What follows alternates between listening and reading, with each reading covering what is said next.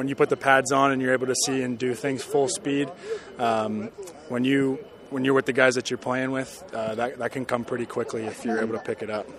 So, you know, when you look at all the changes, you know, we look at it from a coaching staff perspective. Yes, you have a new offensive coordinator, but you know Jordan Maksymic pretty well. Mike Gibson's still your coach. The offense pretty much unaffected.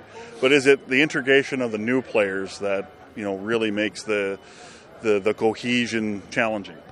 Yeah, I mean the, the coaches do a great job of, of trying to keep things pretty simple.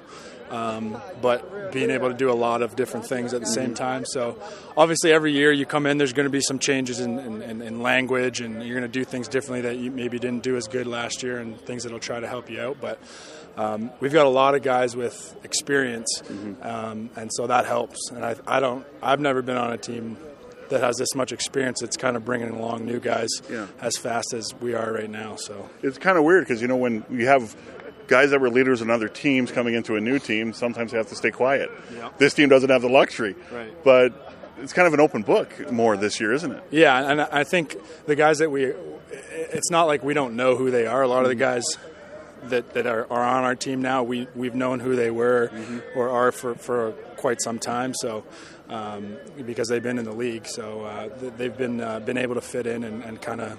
We haven't missed a step here filling in those roles.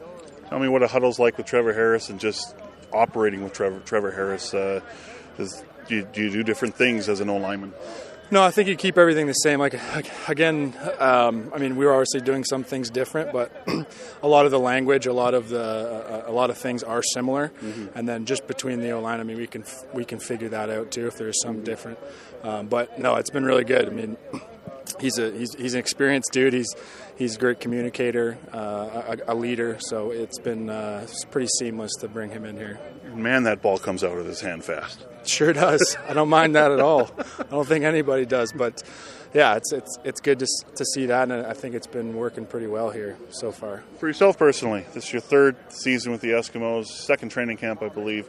Uh, we've seen you a lot at left guard this week, um, and you're beside David Beard, who you know. The other, you know, the other guard, you know, Matt O'Donnell. Yep. Bond's been around. Servy's the new guy. With a lot of new on the team, there seems to be a lot of cohesion on the O line still. But for you, tell me about the chance to step in there and try and, and, and get a bigger role and being someone that's been around for the last three seasons. Yeah, I mean, I'm obviously excited for the opportunity. Um, I'm going to try to make the most of it.